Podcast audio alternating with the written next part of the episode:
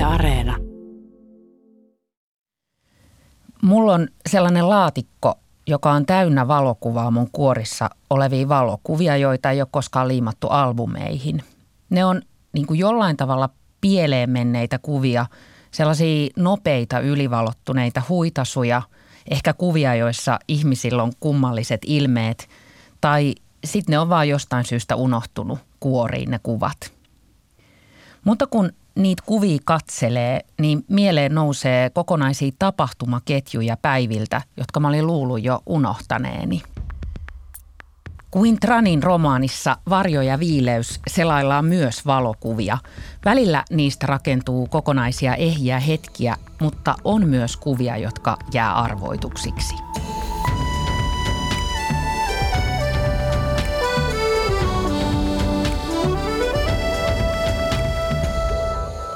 Tervetuloa lukupiiri Tulustoet Kylmälään. Mä olen Tulusto eli Anna.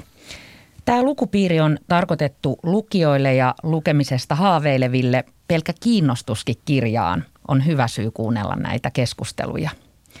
Me luetaan lukupiirissä viikoittain kirjoja vakiovieraiden kanssa ja nyt täällä ovat toimituspäällikkö Anna-Leena Jalava, joka – kertoi meidän lukupiirin Instagram-esittelyssä, että japanilaissyntyisen Kazuo Ishiguron romaani Ole luonani aina imaisi hänet mukaansa niin, että hän melkein karkas treffeiltä, jotta olisi päässyt lukemaan sitä kirjaa. Moi Anna-Leena. Moi. Ja täällä on myös kriitikko Matti Tuomela, jonka pään ranskalaisen Marcel Proustin klassikko Kadonnutta aikaa etsimässä pani niin sekasin, että kirja vaikuttaa myös hänen havaintoihinsa arkielämästä. Moi Matti. Ciao. Mutta nyt ei puhuta Ishigurosta eikä Prustista, vaan Quintranin esikoisromaanista Varjo ja viileys. Anna-Leena ja Matti, ihan nopeat alkufiilikset. Miltä tuntui, kun olitte lukeneet kirjan? Äh, äh, haikean viipyilevältä, voisiko sanoa näin. Joo, joo. Olin hiljaa siinä, pohdiskelin pitkään. Joo, samalla tavalla. Ehkä nyt Madeleine Leivoksen tavoin tämä, tämä kirja heitti mut jonnekin, jonnekin tota muistojen syövereihin ja paljon tuli lapsuudesta. Semmoisia aika yllättäviäkin muistoja mieleen. Et, joo, viritteli muistia. Ja jotenkin nimenomaan viritteli ja hiipi tämä kirja tajuntaa mullakin, että aluksi syttyi vähän hitaasti, mutta sitten kun pääsi sinne, niin sitten se jäi jotenkin pitkäksi aikaa. Onko teillä sama kokemus?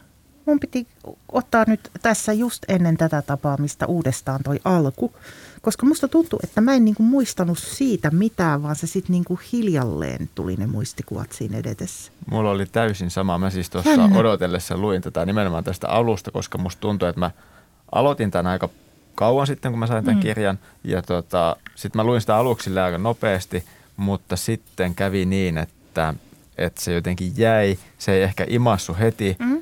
Mutta sitten mä palasin siihen ja yhtäkkiä mä olinkin lukenut sen aika äkkiä, että tota, joo, se alkoi jotenkin hitaasti, ja sit, mutta myös se alku katosi mun mielestä hyvin näkkiä sitten jollain tapaa, että se piti jotenkin ottaa uudelleen haltuun se alku.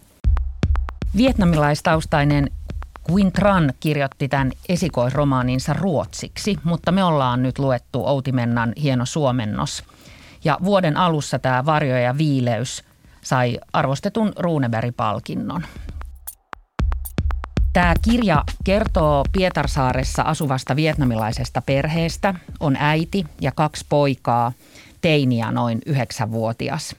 Äiti Maa toivoo rikastumista, isoveljeä kiinnostaa tytöt ja öiset kadut ja pikkuveli on tarkkailija ja myös tämän kirjan kertoja.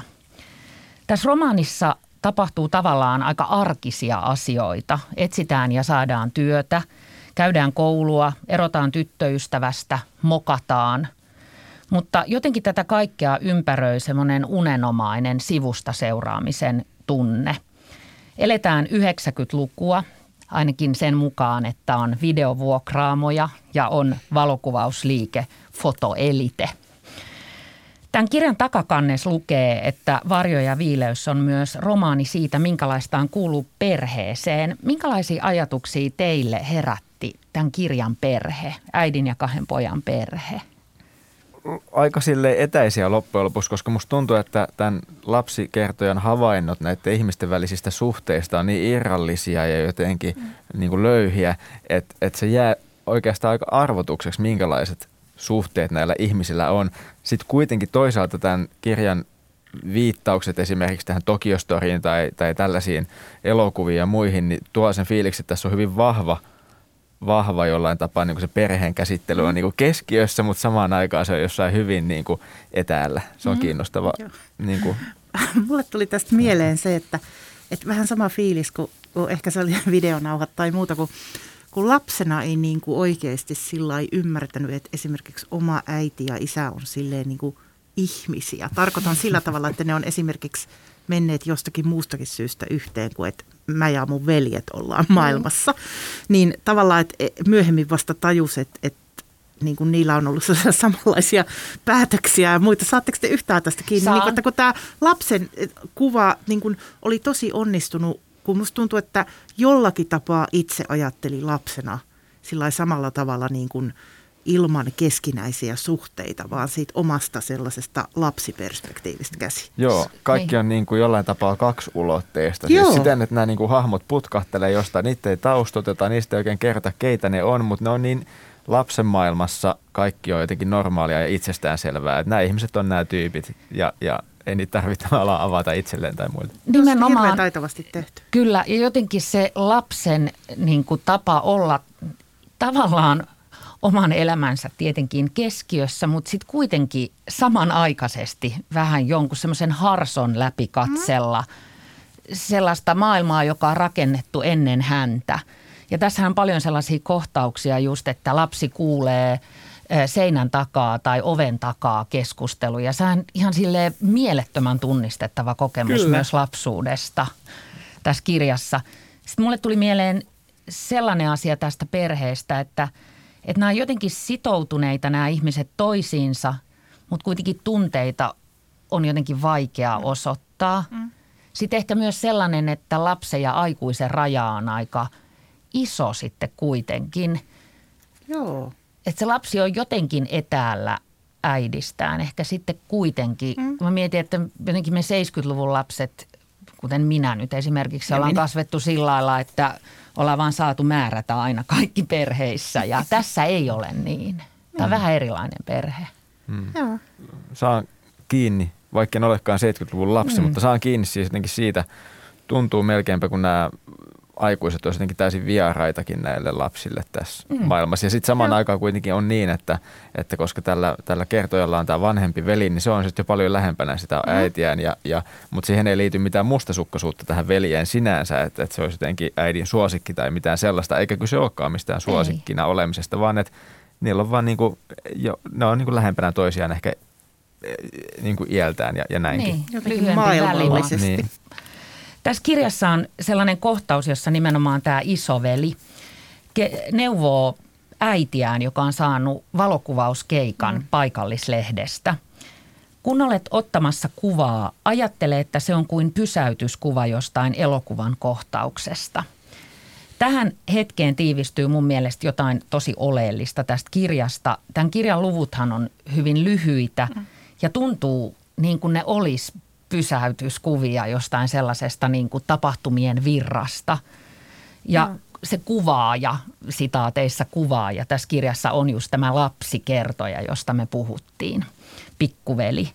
Minkälaista se tämän kirjan valokuvallisuus teistä oli? Tässä on paljon viittauksia tietenkin myös valokuviin. Niitä, niitä kehitetään ja niitä löytyy, niitä valokuvia. Siis nimenomaan semmoisia kymppikuvia, mm. konkreettisia kuvia. Mitä te ajattelitte siitä? Mä ajattelin jotenkin, että miltä ne kuvat sitten näyttää, kun tämä katsoja on isompi. Tai, tai niin kuin, että et kun omakin lapsuus on joihinkin semmoisiin kummallisiin nyt jo melkein siis valon vuoksi hävinneisiin mm. kuviin, niin kuin nimenomaan paperisiin kuviin vangittu. Niin mä, mä tulin jotenkin niin kuin mietin sitä, niin mm. ehkä häiritsevänkin mm. paljon. Että sitten miltä ne, tai mikä se perspektiivi niihin sitten on. Mä ajattelin jotenkin sitä kuvien kehittymistä kanssa. Tässä tuntuu, että tässä joissain luvuissa palataan niin kuin siihen edelliseen lukuun ja tarkennetaan jotain asiaa. Mm. Tässä oli sellaisia, oh. niin kuin, että luku loppuu, mutta sitten kuitenkin jatkuu ja ikään kuin palaa vähän siihen aikaisempaan. ikään kuin katsotaan uudelleen sitä, mm. sitä valokuvaa tai, tai jotenkin, että jokin asia siinä kuvassa vielä kehittyy ja, ja niin. ilmestyy uudestaan. Niin ne oli musta kiinnostavia vaihtoja. Ai niin kuin Polaroid-kuva, Vähän... joka niin kuin syttyy siinä, jonka näkee tavallaan niin kuin terävöityvän silmissä. Joo, just näin. Niin. Sitten mä ajattelin jotenkin, että kun tämän kertojan, tämän pienen pojan elämässä nämä valokuvat näyttelee selvästi isoa roolia. Hän löytää äidistään, tämä poika, kuvan, jossa äiti on selvästi nuori. Mm. Äidillä on viinilasi kädessä ja suu jotenkin jäänyt vähän auki, että niin kuin äiti olisi sanomassa jotain. Ja sitten hän miettii jotenkin, että missä se kuva on otettu ja onko äiti siinä nuoria, onko äiti onnellinen. Mm. Että hän jotenkin yrittää rakentaa niiden kuvien avulla menneisyyttä. Mm josta tässä ei kerrota tässä kirjassa. Mutta sitten eihän se onnistu, koska eihän se kai elämässä aina onnistukaan. se jää jotenkin se hanke kesken siinä ne. koko hommassa ja musta tuntuu, että se on, se on asia, mikä ei varmaan kyllä tuukkaa valmiiksi, koska musta tuntuu, että on tosi mahdoton tavallaan redusoida sitä, että omat vanhemmat ovat olleet nuoria. Niin niin, sitä, se ei vaan niin kuin me, Kyllä. me ka- kaaliin millään, niin. vaikka, vaikka olisi mitä todisteita. Niin, näin on. Niin. Näin on. Mä pidin jotenkin tässä kirjassa tosi paljon siitä, minkälaista roolia nämä valokuvat näytteli tässä. Ja mulle tuli siis ihan mieleen semmoisia hetkiä, kun nyt kaikki kuvat on kännykässä. Joo. Että miten ihanaa, mä kaivoin niitä ihmeellisiä kymppikuvakuoria, jossa on jotain täysin hämäriä kuvia. Ja sitten yhtäkkiä muistaa, että tällaiset juhlat oli. Ja, ja, ja ehkä niihin saattaa liittyä jotain vähän ahdistavaakin muistaa niistä kuvista. Ai niin, tuossa tuli riita. Mutta mä pidin jotenkin sitä, miten, miten tässä kirjassa ne kuvat tuli. Joo. Jotenkin rakensi tätä kirjaa. Kyllä. En tiedä, minkälaisia tarinoita syntyy digitaalisten kuvien pohjalle. Ne on ihan erilaisia. Mm. Melkein, melkein jopa kun ajattelee, jos näitä digitaalisia kuvia, sitä kuvien virtaa ja sitä kuvien ehkä myös funktion muuttumista mm. jonkinlaisessa kommunikaation niin kuin välittömän mm. kommunikoinnin välineeksi siitä niin kuin muistamisen auttamisesta ja siitä, niin tuntuu, että nyt kun luettiin tämä kirja ja mennään ehkä myöhemmin siihen, mutta tuli myös ehkä sitten mieleen se mm. Annie Ernaux vuodet, jossa myös katsotaan valokuvia. Tuntuu, että näitä valokuvia on ollut aika paljon tässä mm. näin, että on myös jonkinlainen niin kuin analogisen vanhan kuvan niin kuin elvyttäminen tämän tekstin ja kirjan kautta. Tämä, että se, siihen niin kuin otetaan suhdetta myös tähän johonkin tällaiseen Aa. aikaan näissä Toi on ihan älyttömän kiinnostavaa muuten. Mehän oltiin itse asiassa keskustelemassa just Ani Ernoosta, me kolme. Ja, ja mä kiinnitin jossain kolmannessakin kirjassa huomiota siihen, että valokuva oli nimenomaan tuotu siihen tarinaan tämmöisenä. Marissa Rasikoskisen Rekhän on Kyllä. itse asiassa täyttä valokuvaa koko kirja ja Kyllä. se oli loistava romaani. Pidin todella paljon tämän kirjan – kielestä. Se oli jotenkin ihan mielettömän kaunista mun mielestä ja mm. se oli jotenkin samaa se kieli kuin se tunnelma. Siinä oli se sellainen kohta, jossa poika sanoo makaavansa sängyssä. Hän ajattelee näin, että uneni paljastuivat ennen kuin ehdin nähdä niitä. Heittelehdin kuvasta toiseen muistoihin, jotka eivät olleet omiani. Minä kuljin valossa – sitten mä ajattelin ensin, että, että apua, että onpa siis mielettömän jotenkin ylevästi ja runollisesti sanottu. Ja sitten mä yhtäkkiä tajusin, että mä tiedän just miltä toi tuntuu. mm-hmm. kyllä. Se, mikä mua ilahdutti tässä kyllä paljon, oli se, että tämä lapsen näkökulma ei ollut millään tapaa imelä. Että vaikka tässä niin kuin, mm. ikään kuin fantasioitiin näillä marjastusreissuilla ja muilla, mm.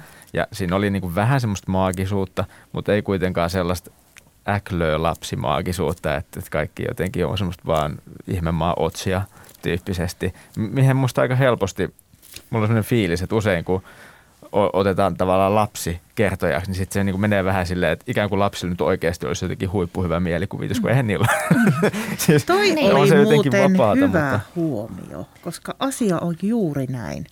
Että se, se ehkä tässä oli niin vaikuttavaa tämä nyt oli tällaista niin kuin, ah, lasten elämää. Niin, Enimmäkseen siis, vähän toisteista. Ja.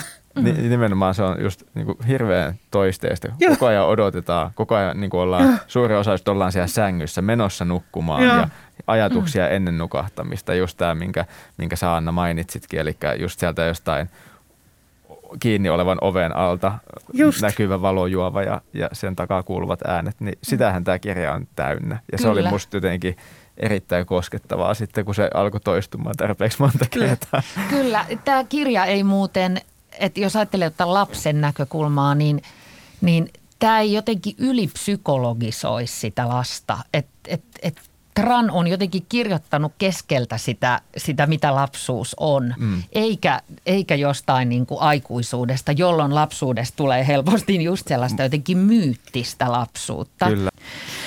Tämä Varjo ja Viileys keskustelee, jos niin voi sanoa, niin myös elokuvien kanssa.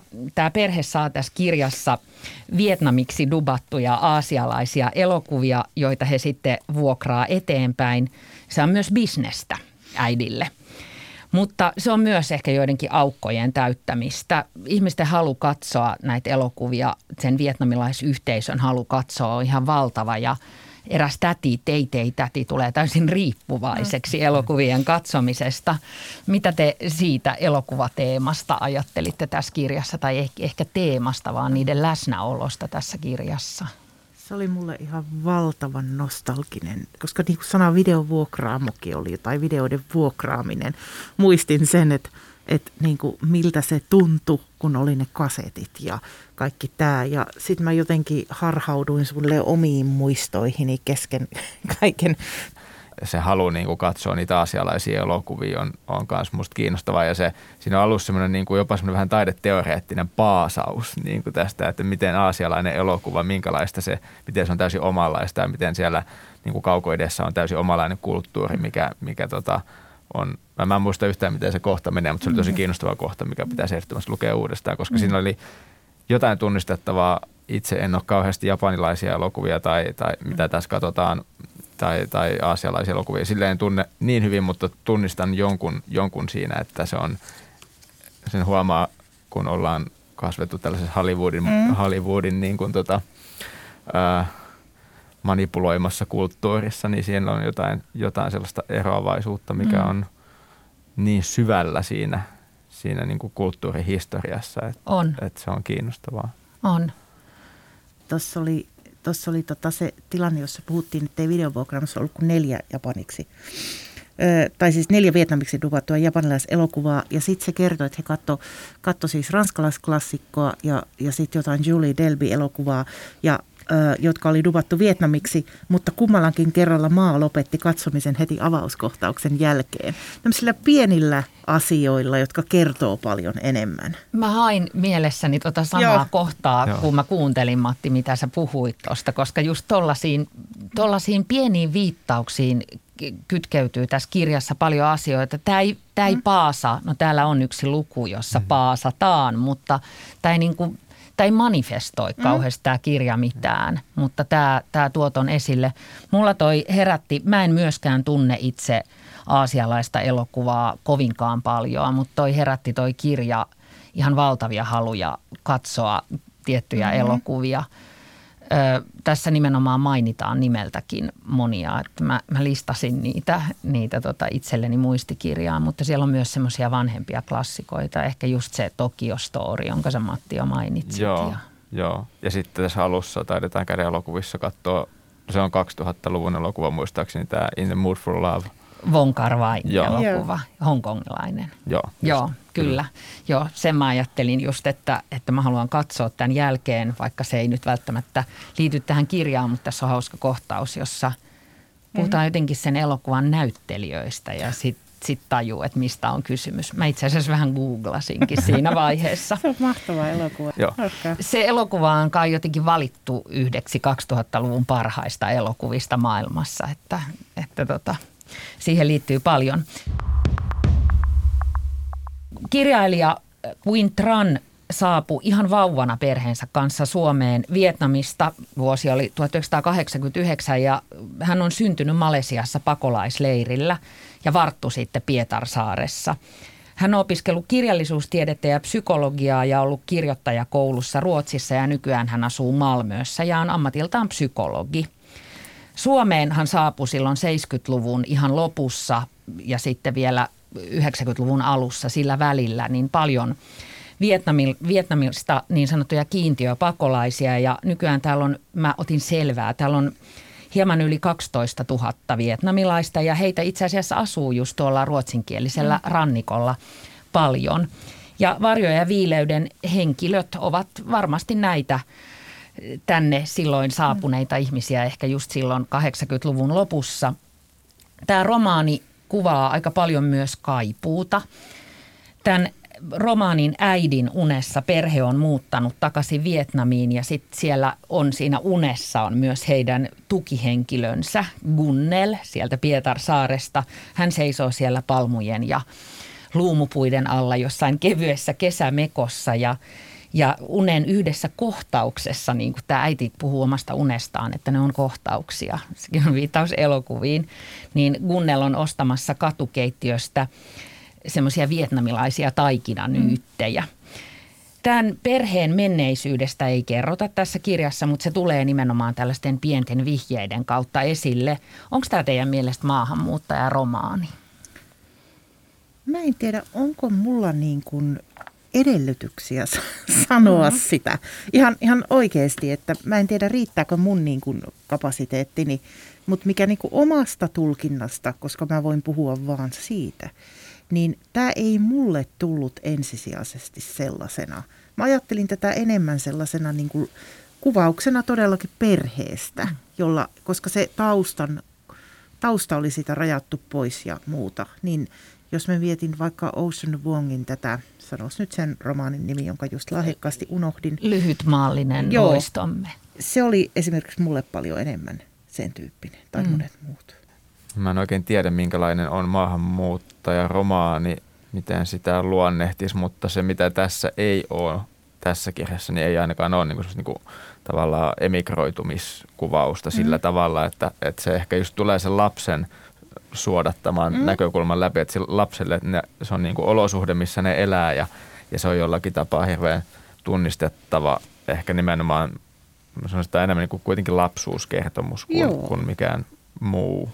Mä oon samaa mieltä.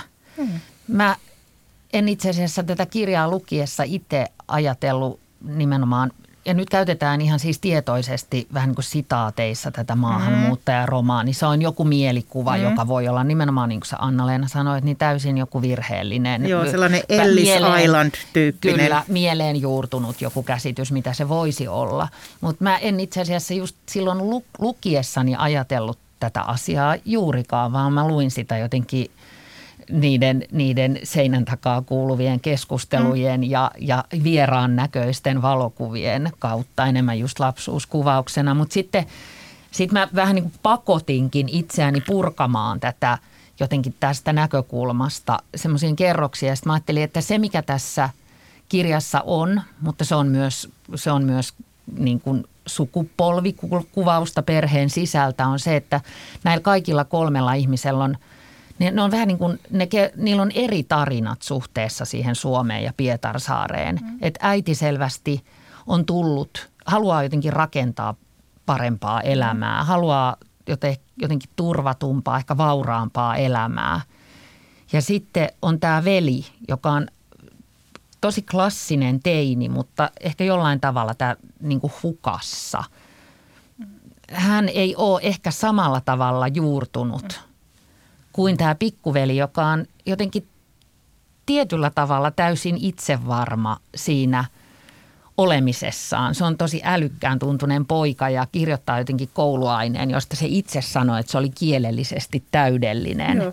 Ja hän elää sellaista niin kuin – hän elää jotenkin monikulttuurisessa lapsiyhteisössä pelaten jalkapalloa ja, ja hän, hän niin kuin, hänellä on musta semmoinen tunne siitä, että hän tietää, että hän voi pärjätä täällä. Mm. Aivan, Et, Joo. Jotenkin, jotenkin mm. toi niin kuin, nyt jos miettii sitä Tokyo Story-elokuvaa, mm. johon tuossa viitataan, niin ehkä tuosta voi saada jonkun sellaisen ää, yhtymäkohdan siihen, koska siinä elokuvassa muistaakseni kuvataan tätä niin kuin sukupolvien välistä jotenkin repeytymää, että on nämä niin kuin perinteitä kunnioittavat vanhat ihmiset ja sitten on tällaisessa modernissa, ää, modernin yhteiskunnan mm.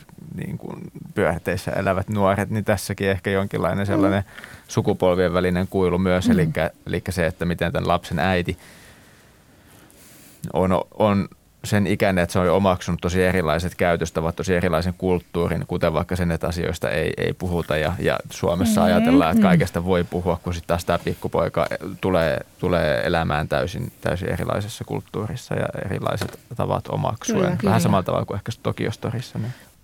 Mutta sitten tässä on musta toisaalta sellaisia tosi hauskoja viittauksia jotenkin siihen, että, että tämän perheen taustaan jossain muualla. Se liittyy – tämän, tämän suomennoksen kannessakin olevaan leopardiin, josta jotenkin, musta se leopardi on jotenkin kaipuuta jonnekin. Puhutaan, että, että joku olisi nähnyt metsässä leopardin ja sitten aika arkisesti todetaan, että ei Suomessa ole metsissä leopardeja.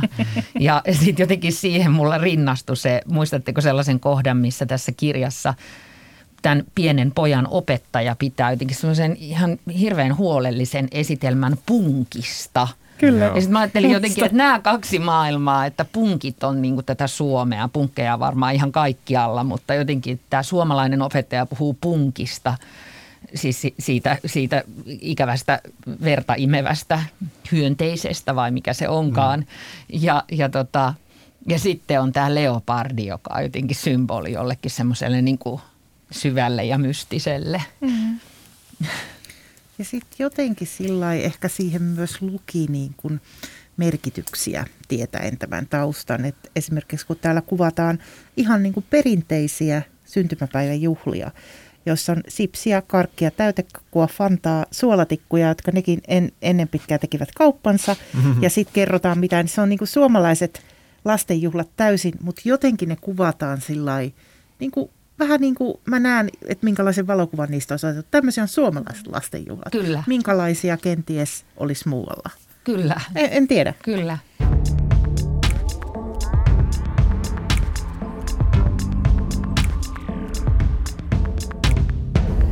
Mutta vaihdetaan nyt vähän suuntaa.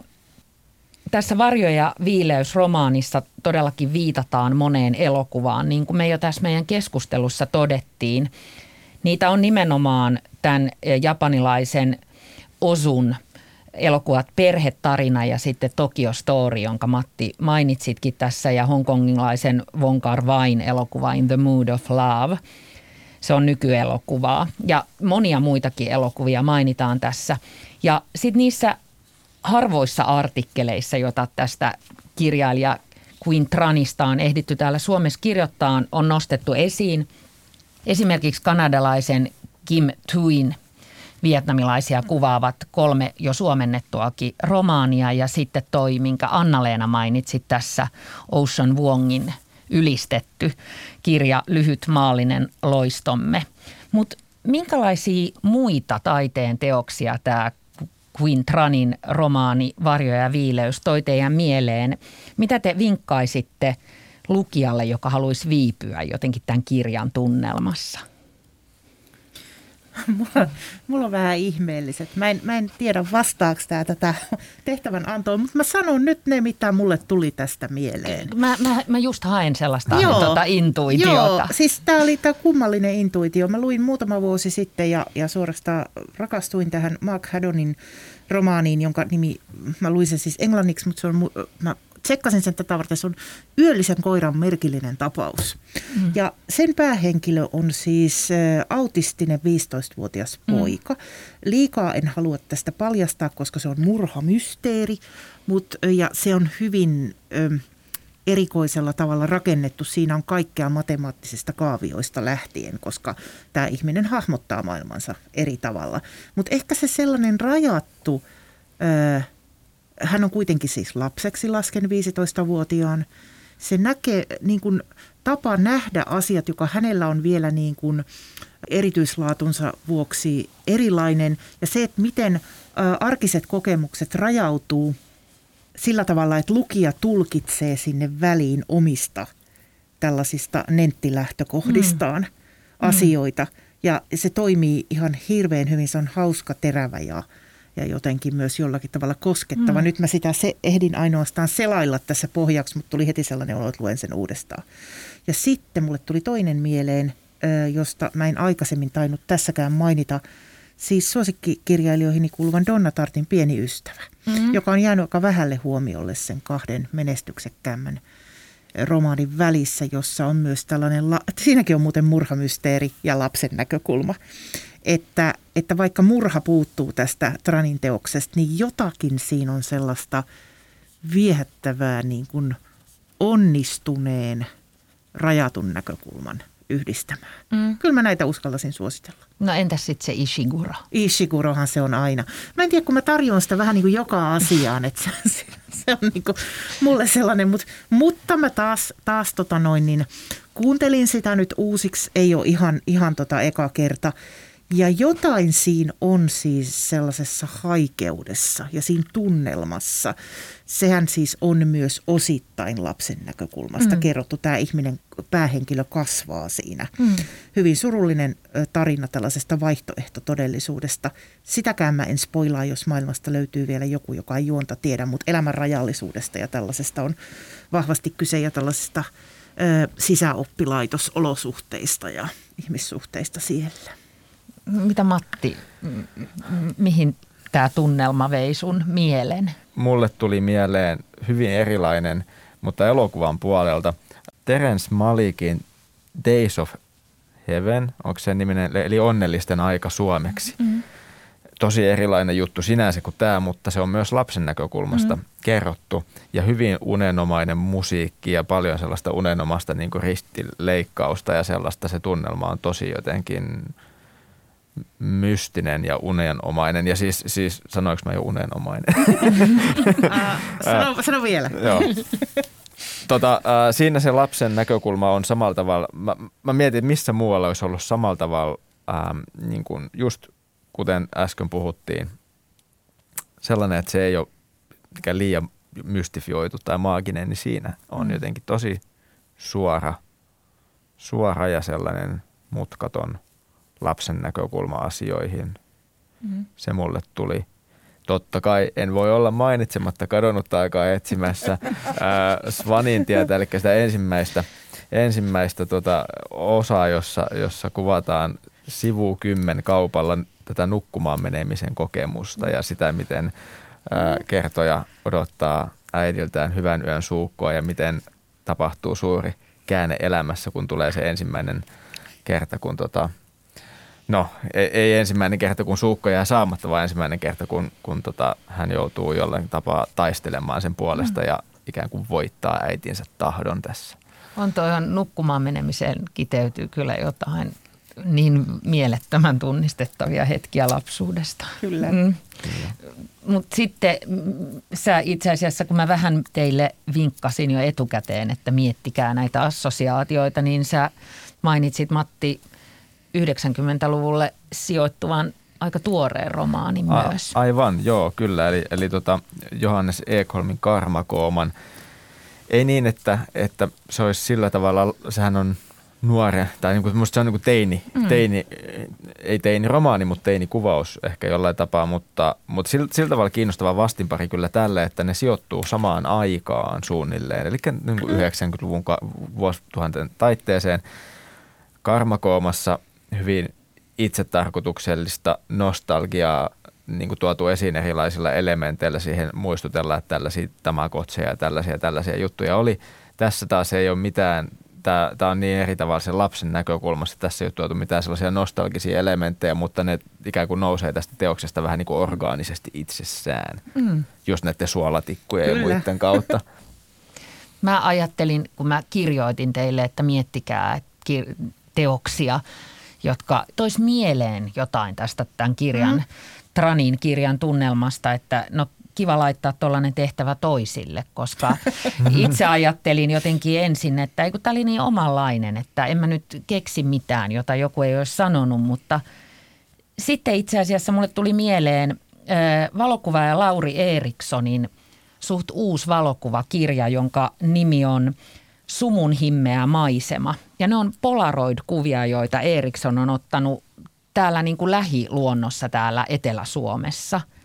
Ne on, ne on luontokuvia ja, ja ne on ihan omanlaisia mustavalkoisia luontokuvia, mutta, mutta siitä tunnelmasta tuli jotain sellaista mieleen kuin ehkä siitä, miten tämä Quintranin kirja viittasi just siihen, että millaisia assosioita kuvan katsominen voi herättää. Ja sitten kun mä kävelin tänne studioon, niin mulle tuli mieleen Buu Karppelaan – Totta muuten. Ja on ihan hirveän pitkä aika siitä, kun mä oon lukenut Buu Karpelaania ja sitten mä kipasin tonne Ylen kirjastoon ja nappasin hmm. tämän Kesän varjot-kirjan, joka on aivan erilainen kirja, sijoittuu ihan eri aikaan, mutta tässä on nimenomaan myös lapsen näkökulmaa ja mä ajattelin, että mä nyt silmäilen tätä kirjaa ja yritän palauttaa mieleen. Tämähän oli kirja, joka sai vuonna 2005 Finlandia-palkinnon ja Karpelaan sai sen silloin toisen kerran.